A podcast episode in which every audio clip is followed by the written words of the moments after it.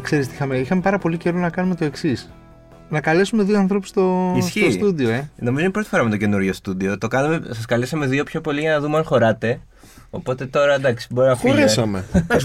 Βολευτήκαμε, μια χαρά. Όπως βλέπουν και όσοι έχουν πατήσει να το ακούσουν, να δουν το άρθρο, έχουμε μαζί μας τον Γιώργο Αλεβίζο και τον Μάριο Δημητρόπουλο, stand-up comedians. Να σας πούμε νέο αίμα, όχι νέο αίμα, εντάξει. Είμαστε νέο αίμα. 35 χρόνων άνθρωποι. Ναι. Και είστε ήδη 5 χρόνια από ό,τι είδα στο χώρο 6. 5-6. Ναι, οπότε βέβαια από το χρόνο που είμαστε στο χώρο είμαστε λίγο νέο αίμα. Ηλικιακά όχι, οπότε πείτε το πώς θέλετε. Εμείς το δεχόμαστε. Δεν είμαστε, εντάξει. Μαγιάτικο, δεν όχι. Ναι, όχι. Ναι. Είστε φρέσκες παρουσίες. Να ρωτήσω κάτι, είστε 35, είπατε. 35 εγώ. 34. Εντάξει, ναι, οκ. Okay. Οπότε... και ξεκινήσατε θεωρητικά μεγάλοι, έτσι. Ναι. Άρα καταλαβαίνω ότι όταν ήσασταν πιο νέοι, ρε παιδί μου, εκεί στις παρέες σας λέγανε πω τι αστείος που είσαι και τι αστείος που είσαι και κάνετε αστεία και το ένα και το άλλο και γιατί δεν γίνεσαι, γιατί δεν το κάνεις αυτό σε πιο πολύ κοινό, σε πιο πολύ κόσμο, έτσι. Περίμενε, κάτσε εσύ, περίμενε. Πόσο δύσκολο είναι, ρε παιδί μου, πόσο δύσκολο είναι όλο αυτό το πράγμα να αποφασίσεις αυτήν την ηλικία να το περάσεις ένα χαρτί και να δοκιμάσεις την άμυση σου? Είναι δύσκολο, βέβαια από την άλλη το θέμα είναι ότι γενικά πάντα είναι δύσκολο νομίζω σε οποιαδήποτε ηλικία να δοκιμάσεις τις δυνάμεις σου και αυτός είναι ο λόγος μάλλον που φτάσαμε τα 30 για να το ξεκινήσουμε γιατί μέχρι τότε εγώ ας πούμε μάγκωνα, πολλά χρόνια το σκεφτόμουν. Το έχεις εμβαλώσει δηλαδή? Το ήθελα, αλλά ήταν πολλά χρόνια που μάγκωνα και έλεγα ότι θα ανέβω, θα είναι χάλια. Και τότε θα διαλυθεί η προσωπικότητά μου αυτό. Μια χαλαρή προσέγγιση της. Αισιόδοξος τύπος. Ναι. Και τους σκεφτόσουν από μικρός, από λύκειο και τέτοια. Εντάξει, πανεπιστήμιο. Το stand-up comedy ως τέτοιο, όχι από τότε γιατί δεν ήταν και τόσο διαδεδομένο στην Ελλάδα. Υπήρχε μια μίξη διαφόρων. Το σύλλαξε για stand-up αυτό. Ναι, και όψεις Πανούση πιο παλιά και δεν υπήρχε. Ναι. Αλλά όσο περνούσαν τα χρόνια, όλο και πιο πολύ έλεγα θα ήθελα να το δοκιμάσω. Και κάποια στιγμή είπα στο δοκιμάσω γιατί έτσι πως πάει δεν θα το κάνω ποτέ. Ποια ήταν αυτή τη στιγμή, πώς? Πες και θέλω κάτι να ρωτήσω, να μας πει με ειλικρίνεια. Η στιγμή ήταν μίξη μιας δύσκολης χρονιάς που είχα και το ότι πλέον γίνομαι 30, οπότε δεν το κάνω τώρα, απλά θα πεθάνω κάποια στιγμή και δεν θα το κάνω ποτέ. Οπότε λέω να το δοκιμάσω. Εγώ θα ρωτήσω αν... Σου πήγαινες φαντάζομαι να δεις stand-up πριν ασχοληθείς? Ναι, έχω πάει. Είδες ποτέ κάποιον που να ήταν μέτριος και να είπες αφού είναι αυτός θα το κάνω κι εγώ? Αλήθειες εδώ, έτσι. Αλήθειες. Δεν θα πούμε ονόματα. Δεν θα ακούγεται κουτσομπολιό ούτε τίποτα. Δεν είμαστε. Θα πω την αλήθεια που είναι ακόμα χειρότερη. Ότι είδα πολύ καλό και είπα μπορώ να το κάνω καλύτερα. Δηλαδή μιλάμε για τέτοιο πρόβλημα. Κάτσε αυτό. Είναι πολύ αντιφατικό τώρα. Από την απεσιοδοξία στην αυτοπεποίθηση. Είναι οι δύο όψεις του ίδιου νομίσματος. Εσύ Μάριε, αντίστοιχα, δηλαδή ήθελες από μικρός και κόλλωνες? Εγώ από μικρός, εντάξει, επειδή παίζω μουσική, οπότε είχα μια επαφή με το κομμάτι του performance και την έκθεση. Μου ήταν κάπως πιο... εύκολο στο να. Ήμουν αυτός ο τύπος που είπες ακριβώς. Ο αστείος που λέει πράγματα. Δηλαδή, έκανα μια μορφή stand-up πάντα στον καφέ, στην πύρα και τέτοια. Έλεγα ιστορίες και. Αλλά δεν ήταν ποτέ ότι να κάνω stand-up. Δεν μου είχε περάσει το μυαλό. Γιατί δεν υπήρχε και τόσο το stand-up, ας πούμε, ώστε να δω και να. Δεν έβλεπα και stand-up, η αλήθεια είναι. Και κάποια στιγμή ήρθε και το stand-up ανέβαινε στην Ελλάδα. Είπα και εγώ, wow. Πέσανε κάποια βίντεο στα μάτια μου, πήγα να δω stand-up και είπα, θέλω να το κάνω. Γνωριζόσταν χρόνια ή... Όχι. Και το Γιώργο... Πώς νιώσατε όταν γνώρισε ένας τον άλλον? Είπαμε αυτός είναι γεννημένος για μεγάλα πράγματα, έλα εδώ. Πώς νιώσαμε? Εντάξει, εγώ δεν τον συμπάθησα και πολύ τον Γιώργο. Στην αρχή. Μπράβο, αυτά θέλουμε, για να ακουστεί το... Εγώ τώρα το μαθαίνω αυτό. Είδες. Ρε παιδί μου, δεν ήμουν όχ, τι είναι αυτός. Εντάξει. Δεν είπα και ότι ωραίος παιχταράς, ναι, θα κάνουν πράγματα μαζί. Απλά ήταν εντάξει, ξέρω εγώ. Είναι αυτό που κάποιοι σου βγάζουν στην αρχή κάτι. Ήμουν λίγο μπορεί να ήμουν και εγώ περίεργος και να μου βγάζα, να έκανα προβολή δηλαδή ότι περίεργος είναι αυτός και να ήμουν εγώ περίεργος, αλλά τέλος πάντων δεν τον είχα και να πάμε για καφέ να πιούμε μπύρες, ναι, να τα πούμε. Αυτό. Και τι άλλαξε? Με το χιούμορ σε κέρδισε. Τι άλλαξε, ναι. Βγήκαμε, κέρασε. Ναι, παιδιά, έπρεπε να δείτε Γιώργο παρά με τους άλλους. Αυτά δεν τα είχαμε πει. Έχει συννεφιάσει. Τίποτα, βγήκαμε, με κέρασε μια μπύρα, ένα μεζέ και τελειώσαμε όλα. Οκ. Άρα είσαι του τζάμπα εσύ. Δηλαδή, άμα σε κεράσει κάποιος κάτι. Να είναι ο άλλος Μερακλής, θα το έλεγα έτσι. Τον κέρδισα με τα λεφτά μου, μάλιστα. Λοιπόν, οκ. Ξαβαράσιμος. Όχι, εντάξει, και εγώ στην αρχή, επειδή είναι πολλοί κόσμος. Πότε γνωριστήκατε? Γνωριστήκαμε από μακριά πρόπερση. Στην καραντίνα. Ναι, ναι. Σε κάποια φάση όπου θέλαμε να κατέβουμε, ο Μάριος είναι ο άνθρωπος του stand-up comedy στην Πάτρα. Δεν το λέει γιατί είναι μετριόφρον. Δηλαδή... Εκεί έχεις μεγαλώσει κιόλας. Ναι, είμαι ο Πάτρα και έχω μεγαλώσει και έκανα πράγματα εκεί. Είχα ξεκινήσει να τρέχω κάποια open mic, διάφορες παραστάσεις στην Πάτρα. Αυτό, επειδή ήμουν εκεί, λέω: OK, να στήσω εδώ τη φάση. Αλλά μετά είπα ότι εντάξει. Έχεις έρθει εδώ τώρα, έχεις έρθει. Ναι, ναι, ζω στην Αθήνα τώρα και. Εντάξει, το είδα ότι είναι μονόδρομος. Δεν γινόταν. Δηλαδή και το να είσαι stand-up κωμικός στην επαρχία. Κάπου κάποια στιγμή θα έρθει το ταβάνι. Ναι. Που θα πεις: ωραία, παρακάτω τι κάνουμε. Και ή θα πας στην Αθήνα να ασχοληθείς και να δουλέψεις ως κωμικός, ή κάποια στιγμή, αν κάτσεις στην επαρχία, θα το βαρεθείς και θα το παρατήσεις. Οπότε ήταν μια διχάλα που είχε εύκολη πρόσβαση στο να μετακομίσω. Ναι, οπότε από εκεί. Για να κατέβουμε κάποια στιγμή μαζί με άλλους κωμικούς να παίξουμε στην Πάτρα ήταν η γνωριμία, ότι αυτός είναι ο άνθρωπος που μιλάμε, και μετά σιγά σιγά κάπως μιλούσαμε, είχαμε μια επικοινωνία. Ο Μινάρας. Ναι, ναι. Ο Μαν της Πάτρας. Μιλάμε αυτό το Μινάρα.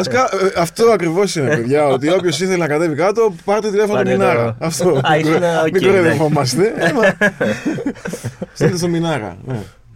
Και μετά ανέβηκε στα μέρη μας ο Μάριος, οπότε από εκεί γνωριστήκαμε, αρχίσαμε να κάνουμε παρέα, είδαμε ότι κολλάμε και λίγο κωμικά, με συμπάθησε, όπως κατάλαβα τώρα.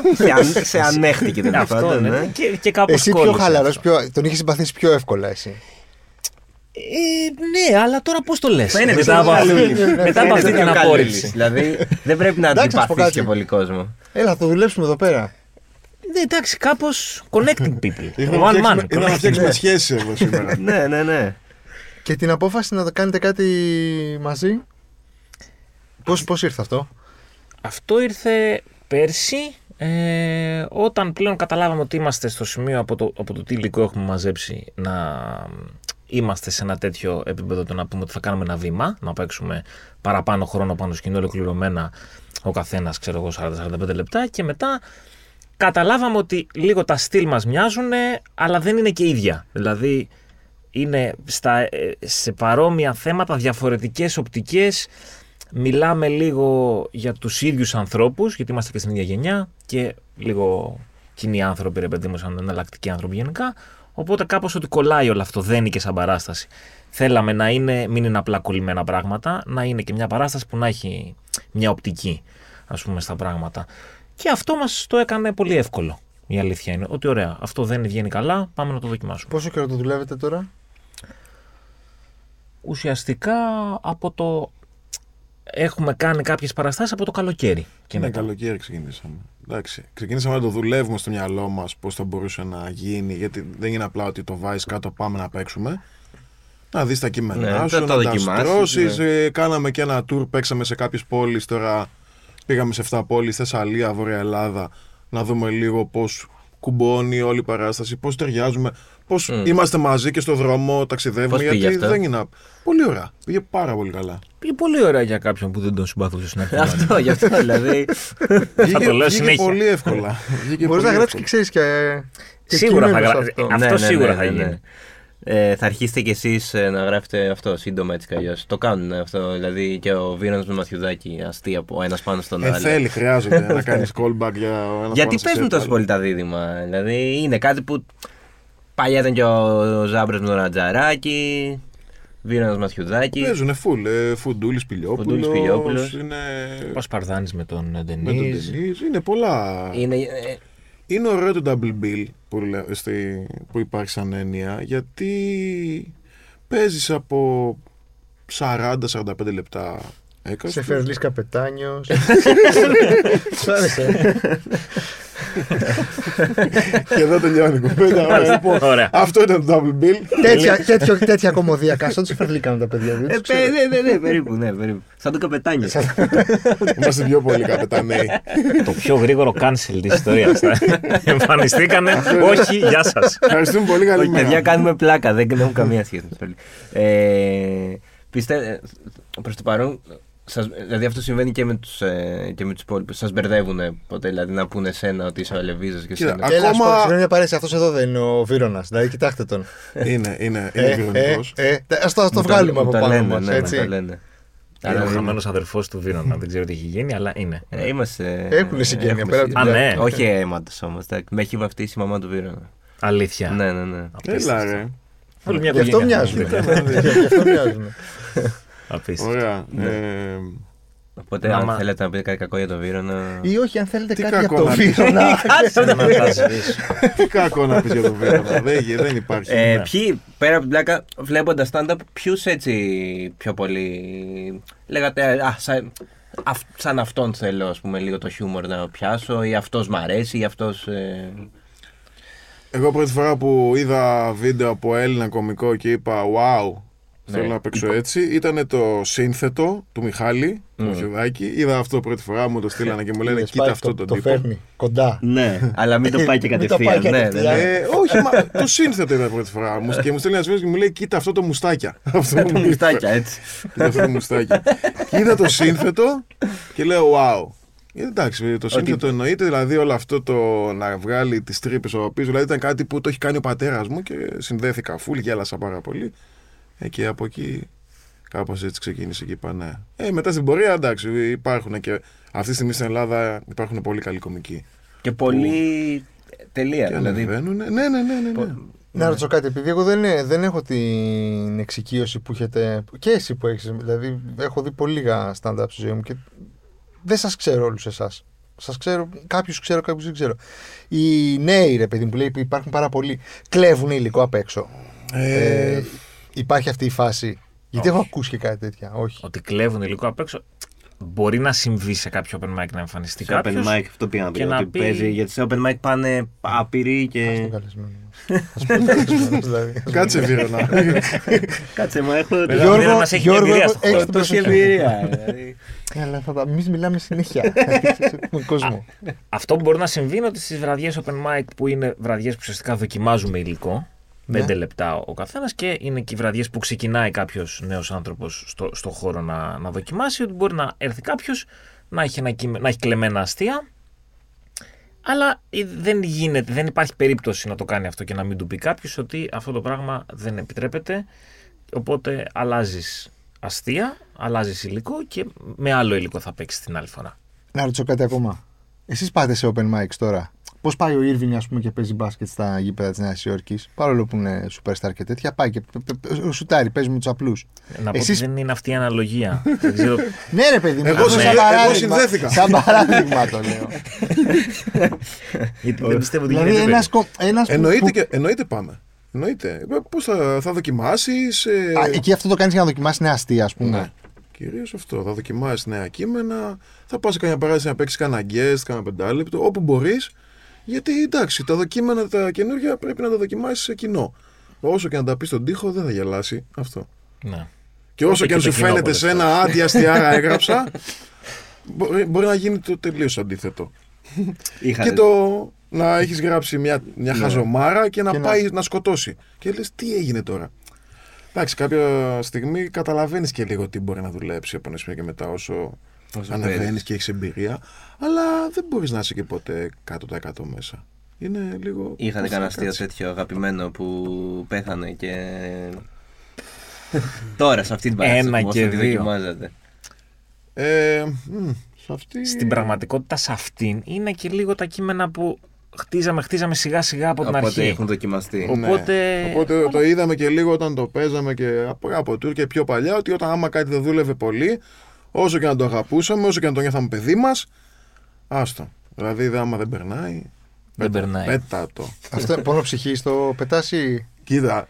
Ή λες να του δώσω άλλη μια ευκαιρία. Όχι, όσοι να του δώσεις, άμα δεν δουλεύει, δεν δουλεύει. Τέλος, το πετάς. Δεν γίνεται. Πιστεύω ότι η πρώτη φορά που θα πετάξει κάτι είναι δύσκολη. Γιατί λες, μωρέ, μήπως δεν το έπαιξα καλά. Ή μήπως δεν το κατάλαβαν. Π.χ. στην τάδε πόλη δεν είναι τόσο. Μήπως δεν. Αλλά εντάξει, πρέπει να το αποδεχτείς ότι πρέπει να πετάξεις πολύ υλικό. Αυτό είναι από ένα σημείο και μετά. Δηλαδή, γράφεις, πετάς. Πετάς, δεν γίνεται. Είναι όπως λέει ο Λούι, για να βγάλω ένα special πρέπει να ξεκινήσω να γράψω 3 ώρες για να μπορέσω να φτάσω στη μία την καλή της σφιχτή, να βγει αυτό σαν το σπαθί των σαμουράι, το καλογιαλισμένο. Πρέπει, θέλει πέταμα. Στο Λούι είχατε πάει εδώ. Ναι. Ναι. Α, ναι. Ναι, και δεν το λέω με περηφάνεια. Τώρα δεν ξέρω τι θα έκανα, να πω την απαρτία μου. Αλλά ναι. Εντάξει, τώρα εδώ και τότε ξέραμε. Δηλαδή, εγώ θα ξαναπήγαινα. Γιατί είναι ένας κωμικός world class. Άρα εσύ διαχωρίζεις τον καλλιτέχνη από το έργο. Να τα. Εσύ τον έφερες στην κουβέντα. Κοίτα, και εγώ πήγα. Δηλαδή και εγώ πήγα. Ναι, εγώ δεν πήγα, αλλά δεν ήμουν καν εδώ. Οπότε ήταν λίγο εύκολο. Ναι, δεν μπήκα ποτέ στο δίλημμα. Αλλά ναι, όχι με. Πας με τις τύψεις σου, ξέρεις. Αυτό είναι, ρε παιδί μου, νιώθεις λίγο περίεργα, κάτι έχεις σπάσει μέσα σου, δεν είναι ο ίδιος, okay, γιατί δεν ήταν καθόλου okay αυτό που έκανε, αλλά δεν ξέρω. Καλά, ναι, αυτό ήταν, όχι απλά δεν ήταν okay. Αυτό, εντάξει, σίγουρα. Δηλαδή, να έχεις τη δύναμη και να. Σε αυτό το κομμάτι, ρε παιδί μου, ναι, είναι ελεεινό. Προφανώς αυτό το κομμάτι, δηλαδή, δεν τον ακυρώνεις αυτό που έχει κάνει. Αυτό είναι φρικτό, ας πούμε, το ότι γνωρίζεις αυτό το κομμάτι, αλλά. Κοίταξε να δεις. Αν ήταν, ας πούμε, για παράδειγμα, να ακυρώνεις κάποιους καλλιτέχνες και να πετάς το έργο τους.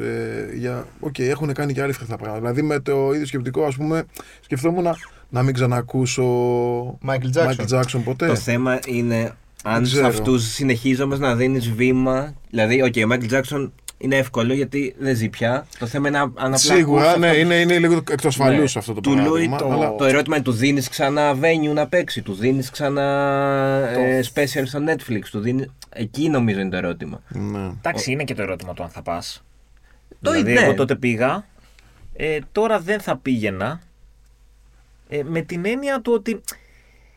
Ξέρεις τι γίνεται, το stand-up είναι και λίγο μια ιδιαίτερη υπόθεση. Γιατί είναι πολύ προσωπικό. Πολύ αστεία για το. Ναι, ναι. Ο ίδιος τα γράφει, ο ίδιος τα παίζει, ο ίδιος τα σκηνοθετεί. Είναι όλο αυτός ο άνθρωπος και υπάρχει και στο υλικό. Δηλαδή θα πει και κάτι γι' αυτό. Δεν είναι ότι έχω γράψει ένα άσχετο τραγούδι που κάτι λέει και ξέρω εγώ ποιος είμαι στη ζωή μου κτλ. Οπότε εκεί το να πας και κάπως του δίνεις λεφτά, θα μου πεις τώρα, περιμένει τα δικά μου τα λεφτά. Όχι, αλλά είναι και λίγο. Καλά, μπορεί κιόλας. Γιατί άμα τον έχουν κόψει από παντού. Εντάξει, τον έχουν κόψει από παντού. Αυτό είναι και λίγο ένα ψέμα με ποια έννοια. Ναι, οκ, δεν παίρνεις στο Netflix που είναι πόσα εκατομμύρια. Είχε ανεβάσει από τότε 3 special. Δηλαδή, στο Cellar έχει ξαναπέξει. Δεν είναι ότι έχει πάει στην ανεργία ο άνθρωπος. Όχι, δεν έχει πάει στην ανεργία, αλλά εδώ πέρα, άμα έρχονταν, θα έπρεπε να πληρώσει κάποιος 150 ευρώ τότε και ήρθε με 35. Βασικά δεν θα έρχονταν καν, νομίζω. Δεν θα έρχονταν καν στην Ελλάδα, άμα δεν είχε γίνει όλο αυτό. Αυτό ισχύει. Το οποίο είναι ένα deal όμως, το οποίο δεν είναι και κάτι τραγικό για τους ενός ανθρώπου. Υπάρχουν αστεία που φοβάστε να κάνετε ή που δεν κάνετε, που δεν πιάνετε, ή που θα θέλατε να κάνετε, αλλά. Λόγω πλαισίου, κατάστασης. Ναι, αλλά όχι. Ας πούμε, θρησκεία είναι λίγο ζώρικο στην Ελλάδα. Και με την έννοια του είναι λίγο ζώρικο, άμα θες να παίξεις. Ναι, και εγώ εκεί θα στο πήγαινα. Θα στο πήγαινα τώρα να κοροϊδεύω για όνομα του Θεού. Ναι, περισσότερο σαν θρησκευτικό. Θρησκεία ή αυτό που έγινε με το Ρούπο, με την Κύπρο. Ναι. Βλέπεις ξαφνικά ένα πράγμα που. Εδώ.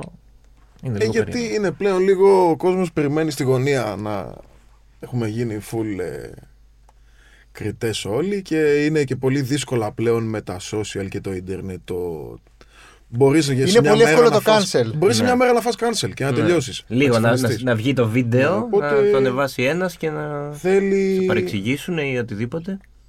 Δεν είναι εντάξει βέβαια. Τα ίδια κείμενα θα λέγαμε. Ενώ, απλά πλέον θα δώσεις ένα παραπάνω φίλτρο στο τι θα πεις, γιατί σκέφτεσαι όλο αυτό με το politically correct, ας πούμε, έχει αλλάξει και ο κόσμος είναι full πιο αυστηρός και περιμένει να... Εντάξει, εγώ δεν νομίζω ότι αυτό όμως σε αυτά τα οποία είναι ένα κόψιμο αφορά τόσο τη μόδα του cancel culture ή political correctness. Θέλω να πω ότι στην πραγματικότητα, ας πούμε στη θρησκεία που είπα, η Ελλάδα πάντα, ναι, παραδοσιακά ήταν, δεν έχει γίνει τώρα. Ναι.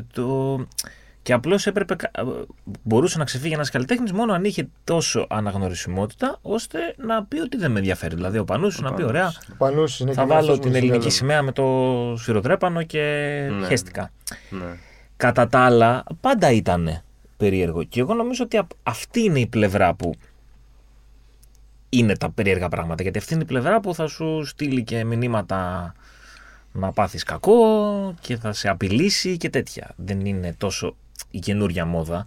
Απλώς γενικά τόσο το social media, internet κτλ. Το κάνει και πιο εύκολο. Δηλαδή τον ξέρεις κάποιον, του στέλνεις πολύ εύκολα στο Messenger. Θέλω να ψοφήσεις. Αυτό είναι που λίγο... το έχω πάθει με αστεία με θρησκεία, ας πούμε. Σου στέλνουν ψαγούς. Ναι, επειδή έχω κείμενα που... με θρησκεία... Παλιά είχα ανεβάσει ένα κομμάτι, ας πούμε, και δεν είχε κάποιες αντιδράσεις περίεργες έτσι, στο social. Αξιού δεν ήταν ότι έσκασε στρατός και... Ναι, ότι... Αλλά κάποιοι... αυτά online είναι. Σε επηρεάζουν, ναι, τα μηνύματα. Κοίτα, στην αρχή εννοείται. Στην αρχή φρικάρεις, στεναχωριέσαι. Είσαι σε φάση όπου τι γίνεται τώρα. Εντάξει, στην αρχή. Αλλά μετά, το συνηθίζεις. Λες ότι είναι κομμάτι της δουλειάς. Μπορεί να... Δεν γίνεται να αρέσουμε σε όλους. Και πας παρακάτω και τα διαχειρίζεσαι διαφορετικά. Σφίγγει λίγο το στομάχι και λες. Κοιτάς, επειδή στην αρχή είσαι και όταν ξεκινάς κιόλας, επειδή έχεις και την ανασφάλεια, ότι είναι καλό αυτό που κάνω, είναι και λίγο για να μου τη λένε τώρα, μάλλον δεν ήταν καλό αυτό που είπα. Οπότε αρχίζεις και σκέφτεσαι για τον εαυτό σου λίγο. Τι κάνω. Ναι, είναι περίεργο. Αυτό είναι το θέμα, να μην σου κλονιστεί η αυτοπεποίθηση. Βασικά να μην χαλάς το μυαλό σου. Αυτό. Και ξεφύγεις να πας σε έναν άλλο δρόμο, να αρχίσω να λέω πράγματα που... Και να δεν τα θες, αλλά το κάνεις και να... θα παίζεις μετά για το κοινό, ας πούμε. Θα γίνεις λίγο... Ναι. Θέλω να ρωτήσω κάτι άλλο. Είστε μαζί, έχετε ξεκινήσει αυτό που λέγαμε και στην αρχή, μια πενταετία. Μέσα σε αυτήν την πενταετία έχουμε περάσει μια πανδημία και έχει γιγαντωθεί και το TikTok που... Βλέπω πάρα πολλούς κωμικούς, ρε παιδί μου, και κοίταξε, το TikTok είναι η φάση τώρα, δεν είναι το Facebook, δηλαδή ξέρεις. Πόσα... Το έχετε εκμεταλλευτεί? Καθόλου. Τίποτα. Είμαστε boomers. Βαριέστε ή δεν το έχετε? Είμαστε, λέμε ότι πρέπει να το κάνουμε, αλλά είμαστε λίγο μπαρμπάδια σε αυτό και πρέπει να γίνει αλήθεια. Είναι, γιατί είναι κομμάτι της δουλειάς. Αυτό πρέπει να το πούμε και να το καταλάβουμε κάποια στιγμή, ότι θα μας βοηθήσει. Γιατί μπορεί ένα βίντεο να ανέβει, να εξαργυρώσει κάποιο κοινό στις παραστάσεις σου, και δεν το κάνουμε. Γιατί δεν πάμε εκεί λίγο εμείς με το σταυρό live, να έρθει ο κόσμος να μας δει, να δει το performance του παλιακή. Βάζουμε αφισούλες στον δρόμο, ελάτε. Η παράσταση λέγεται πάρα πολλά άνθρωποι, ναι, και η αφίσα είναι με τσιπουράκι και μεζέ. Οπότε τώρα δεν θα γίνουμε TikTokers καλοί ποτέ, αλλά πρέπει κάτι να κάνουμε. Θα το βιντεοσκοπήσετε? Είναι στα πλάνα σας? Θέλουμε. Εντάξει, κάποια στιγμή αυτό, όταν μια παράσταση σφίξει και τελειώσει και παιχτεί αρκετά, πρέπει να φύγει και να την ανεβάσει στο YouTube, να τη δει κόσμος, και από εκεί και πέρα ξεκινάει σιγά σιγά να σε μαθαίνει κάποιος κόσμος, γιατί δεν είμαστε και κομικοί τώρα που έχουμε κάποια μεγάλη δυναμική, ας πούμε, δεν μας ξέρει κανείς. Και στο TikTok να τον μάθει. Οπότε σιγά σιγά κομμάτια. Αυτό. Συνέχεια, για να τα πάρει ο αλγόριθμος και δεν ξέρεις που θα μας ανεβάσει. Έτσι. Και είναι με... Αρχώθηκα ήδη. Θα τον προσλάβουμε για υπεύθυνο. Και μετά έχετε και το solo. Τώρα συγγνώμη σας διχάζω, αλλά δεν το σκέφτεστε? Κοίτα, πώς το solo πάει πιο καλά? Αυτό θα τον ρωτήσεις. Όχι, προς Θεού. Απλά νομίζω ότι η solo παράσταση είναι μια κατάκτηση. Αυτό είναι. Ο ένας κωμικός μετά από ένα σημείο ή θα κάνει double bill, θα παίξουν, ή θα κάνει solo. Από τη στιγμή που αποφασίσαμε να κάνουμε τώρα double bill, τώρα το solo δεν υπάρχει στο μυαλό μας. Είναι δηλαδή στο μέλλον, κάπου στο βάθος, αλλά... Γιώργος, στο δικό σου μυαλό, μετά από αυτά που είπες στην αρχή, υπάρχει τώρα το solo. Το σκέφτομαι εγώ πολύ έντονα εδώ και λίγη ώρα. Αλλά ναι. Στην επόμενη εβδομάδα στο Rockwood μόνος μου. Τρίτες στο Rockwood θα παίζω εγώ. Λοιπόν, αυτό το λέω γιατί Τετάρτη στο Rockwood παίζουμε την παράσταση Πάνω από έναν άνθρωπο. Κάθε Τετάρτη. Το Rockwood που είναι? Το Rockwood είναι στο κέντρο, δίπλα από το μουσείο. Πατησίων. Δεν λέγαμε, εγώ τα ξέρω για τον κόσμο που μας ακούει. Βεβαίως. Πατησίων και Βασιλέου Ηρακλείου 2. Αυτή είναι η διεύθυνση. Κρατησούλες ηλεκτρονικά. Τι ώρα ξεκινάτε? Ξεκινάμε 9.30. Έχουμε προσέλευση 9 για να ξεκινήσουμε 9.30. Να έχουν να κάνουν τις παραγγελίες τους και να είμαστε έτοιμοι. Μια χαρά. Προλαβαίνουν και το τρένο μετά. Αυτό ναι. Θέλουμε να έχουμε τελειώσει. Απλή άνθρωποι. Αυτό. Καλή παρέα και κάνω. Να φύγει ο κόσμος, να πάει και εσύ, να σηκωθεί, να φάει το κολατσιό του. Θα είμαστε ειλικρινείς, δεν την έχουμε δει ακόμα την παράσταση, αλλά επειδή έχουμε στείλει κατασκόπους και έχω... Κλασικός ψεύτης. Την έχει δει, αλλά λέει... Ναι, όχι, θα έρθουμε προφανώς. Απλά θέλω να ρωτήσω, έμαθα από τους κατασκόπους μου, ότι πιάνετε και πολύ προσωπικά πράγματα στην παράσταση. Δηλαδή, μιλάτε για ψυχοθεραπεία, μιλάτε για φορές που σας έχουν πιάσει για κατοχή ουσιών, μιλάτε για... Τα λέει όλα αυτά ο Γιώργος. Μιλάτε για ιατρικά θέματα. Αυτό, το να κάνεις πλάκα για πράγματα τα οποία, ρε παιδί μου, μπορεί να είναι και δύσκολα και σκληρά και είναι και σαν ένας τρόπος να το... σαν μια ψυχοθεραπεία πάνω στη... Φούλη, η αλήθεια είναι ότι όταν κάτι το διακομωδείς ακριβώς το απομυθοποιείς. Δηλαδή φεύγει ένα... αρχίζει και γίνεται μικρότερο το τέρας. Ναι. Και πέφτει το άγχος, βλέπεις ότι έχει αστεία, όλα τα πράγματα στη ζωή έχουν αστεία. Και όταν λες και την αλήθεια σου, ναι, μπορείς να την υποστηρίξεις καλύτερα και ο κόσμος θα γελάσει, γιατί και ο κόσμος αλήθεια θέλει να ακούσει. Για να γελάσει και να μπορέσει να συνδεθεί. Και είναι και μια βασική λειτουργία, ρε παιδί μου, το χιούμορ. Αυτό που λέμε, το χιούμορ είναι άμυνα. Ναι. Πώς λειτουργεί? Ότι μπορείς μια κατάσταση κακή λίγο να την αντιστρέψεις. Οπότε το να δεις την ψυχοθεραπεία, ένα αστείο πράγμα που γίνεται. Που λέμε για την αρρώστια, εγώ που έχω σκλήρινση, να εκθέσω μια πολύ αστεία πλευρά του πώς εμένα μου λειτουργεί. Και είναι και ωραίο, γιατί και εμένα με κάνει να αισθάνομαι καλύτερα. Ήταν από την αρχή εύκολο να το πιάσεις ή πήρε λίγο χρόνο μέχρι να πάρεις απόσταση και να γράψεις κάτι γι' αυτό? Κοίταξε, επειδή είπα ότι είναι και για άμυνα, από την αρχή σκέφτηκα ότι θα ήταν ωραίο, γιατί θα με βοηθούσε κιόλας το να βρω το αστείο μέσα αυτή την κατάσταση.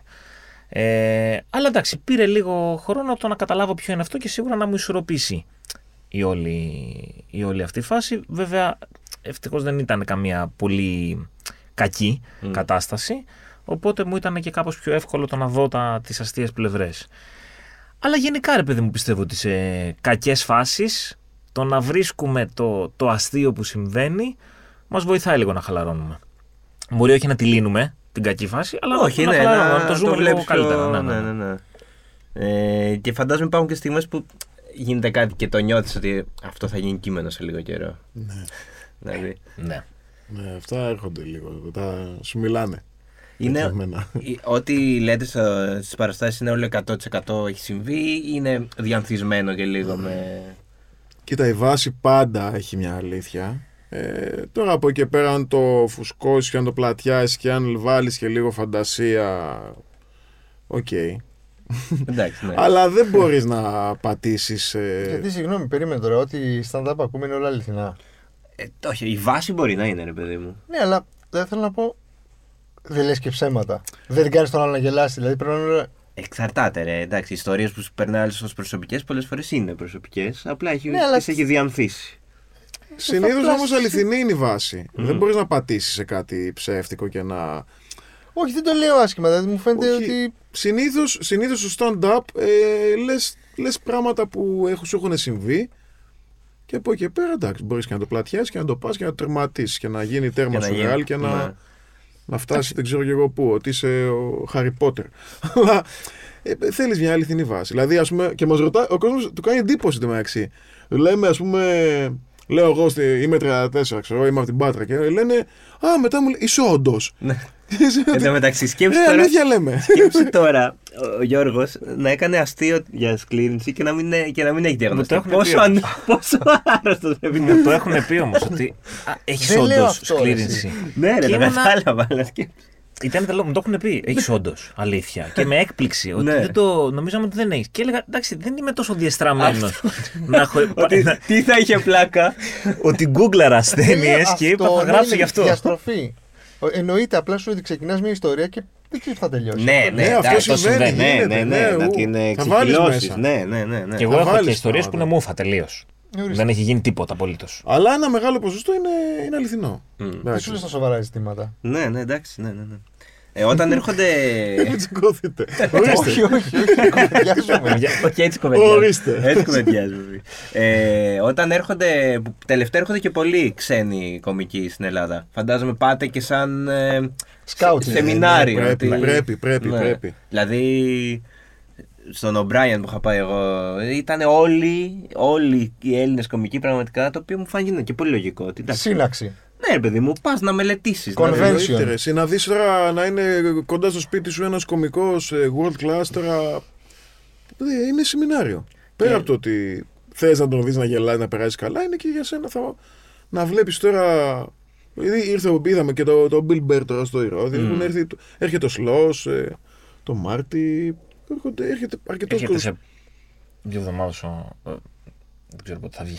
Ο Jim Carr είναι. Ναι. Αυτά είναι κανονικά σεμινάρια. Γιατί βλέπεις κάποιον που το κάνει εκεί που γίνεται στον υπέρτατο βαθμό, ρε παιδί μου. Δηλαδή στην Αμερική ο άλλος μπορεί να παίζει 4 παραστάσεις την ημέρα. Υπάρχει μεγάλη διαφορά, πιστεύετε, αυτή τη στιγμή. Ας πάρουμε τον καλύτερο Έλληνα κωμικό, όποιος και είναι αυτός. Με έναν top ξένο. Σεφερλής. Πάλι θα το πω. Ο καπετάνιος δεν είπαμε. Δεύτερος καπετάνιος. Με έναν κορυφαίο ξένο. Πιστεύετε η διαφορά είναι, προφανώς υπάρχει, αλλά είναι χαώδης ή είναι κοντά? Και ποια είναι κυρίως η διαφορά? Είναι σκηνική, είναι το delivery, είναι τα αστεία? Μια μεγάλη διαφορά είναι στο ότι οι κομικοί στην Αμερική παίζουν πάρα πολύ. Δηλαδή ένας κομικός στην Αμερική μπορεί να παίξει σε μία μέρα 4 gigs. Ωραία. Κάτι που δεν έχουμε εδώ, δεν το έχουμε εδώ πάρα πολύ. Και δεν υπάρχει. Εντάξει, δεν είμαστε και τόσο πολύ. Δεν είμαστε και αυτό πολύ, και δεν έχει και απλωθεί, δηλαδή, ούτε το κοινό είναι. Ακόμα και στη Νέα Υόρκη, ας πούμε, έχει το stand-up, έχει τουρισμό, ρε παιδί μου.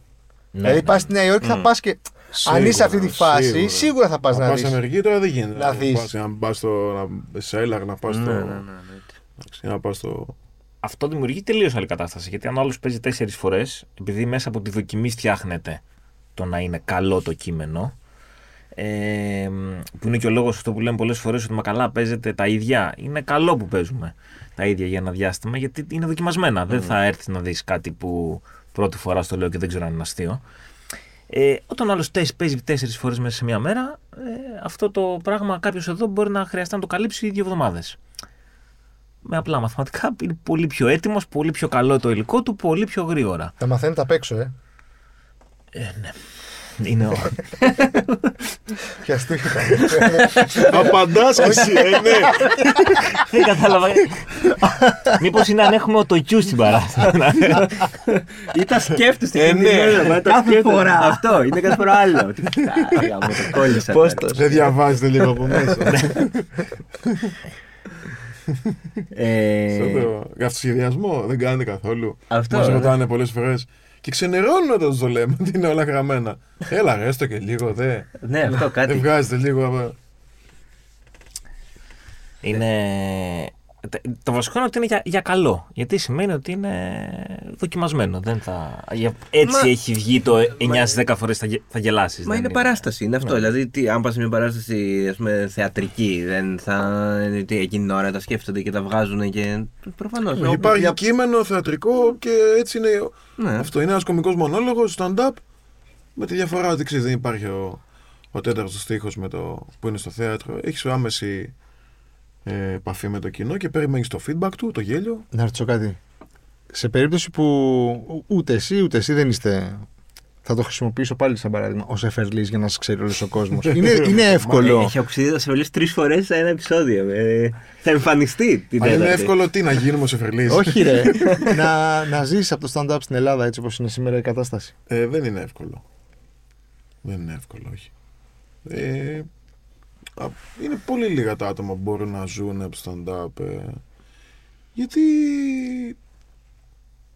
πρέπει να. Δηλαδή από το stand-up επίσης είναι και το. Κάνεις, ας πούμε, καθαρή μορφή κωμωδία, ζεις μόνο από το stand-up. Κάνεις και άλλα πράγματα. Μπορείς να κάνεις και κάποια εκπομπή, είτε στο YouTube είτε στην τηλεόραση. Θα κάνεις YouTube. Είναι και. η κομμωδία, ας πούμε, έχει πολλές μορφές που μπορείς να κάνεις 500 πράγματα για να μπορείς να ζεις και να βγάζεις ένα καλό μισθό από την κομμωδία να ζεις.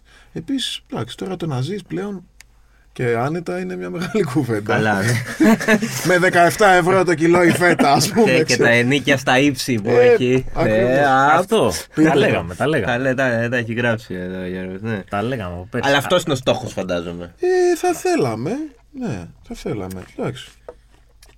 Βέβαια, πηγαίνει πολύ καλύτερα, για να λέμε και όλη την αλήθεια. Δηλαδή, πλέον υπάρχουν αρκετοί κωμικοί που ζουν κανονικά μόνο από αυτό.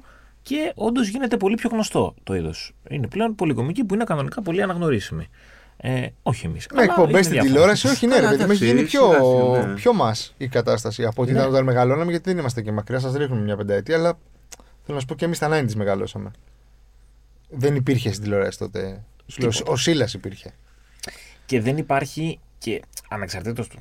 Ο Σίλας δεν υπήρχε γενικά σαν. Όχι, δηλαδή, ακόμα και ο Σίλας προσπαθούσε να κάνει και άλλα πράγματα. Δεν έκανε αυτό. Αλλά αυτό που έβλεπε ένα παιδί 16-17 χρονών και είχε χωρίς ίντερνετ, έτσι, και χωρίς παραστάσεις από το εξωτερικό για το τι είναι το stand-up comedy.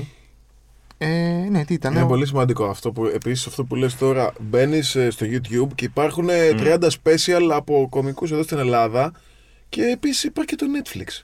Που πλέον μπορείς να δεις πολύ κομμωδία και... Αλλά και το ότι υπάρχουν αυτή τη στιγμή πολλά special στο YouTube και να πούμε στον κόσμο που μας ακούει να μπει να δει special, τα οποία είναι... έχει αρκετά special βάζουμε στο YouTube. Και στο Netflix και γενικά. Πολύ πράγμα. Ναι, και στο YouTube επειδή είναι πολλά Ελλήνων. Πολλά που... από Έλληνες κωμικούς. Ναι, γι' αυτό. Έλα, προτείνεται από ένα ο καθένας. Από ένα ο καθένας. Όλα. Έλα, μην είστε τώρα ίσα ποστάκιδες. Δεν είσαι ποστάκιδες, απλά δεν θέλουν να ξέρεις τώρα. Όχι ρε εσύ, μας απορτάρουν όλα. Δηλαδή σιγά, πόσο χρόνο πετάς στη ζωή σου. Μία ώρα είναι το κάθε special. 30 special, 30 ώρες. Μία μέρα και κάτι, σιγά. Εντάξει, πόσες σειρές έχουμε δει στο Netflix, μα Παναγία μου, τώρα τι το έκανα αυτό. Καλά, ναι. Μέσα τα μάτια μας. Εδώ βλέπουμε βίντεο με γάτες. Ας δούμε ένα special. Εννοείται. Πάντως, βλέπω ότι γενικά και με αφορμή αυτό, ο χώρος του stand-up στην Ελλάδα είναι δεμένος. Δηλαδή υπάρχουν παρέες, υπάρχουν. Πάει ο ένας στις παραστάσεις του άλλου. Γνωριζόμαστε και όλοι μόνο μεταξύ μας τώρα. Εντάξει, με κάποιους θα είσαι πιο κοντά, θα κάνεις παρέα, με κάποιους λιγότερο, αλλά μια παρέα είμαστε, ναι. Όχι, βλέπω αυτό και support, δεν βλέπω δηλαδή. Ναι. Όχι, υπάρχει πολύ αλληλεγγύη και συλλογικότητα, όντως. Και δεν βοηθάει το ότι δεν είμαστε πάρα πολλοί. Οπότε ακόμα, κάπως... εντάξει. Ναι, αλλά γνωριζόμαστε οι περισσότεροι, τέλος πάντων. Βγαίνει και πιο... Και... Λες οι περισσότεροι, τις γυναίκες δεν τις βάζετε στο παιχνίδι. Γιατί έχουμε και πολύ καλές, δηλαδή... Πάρα πολύ καλές γυναίκες.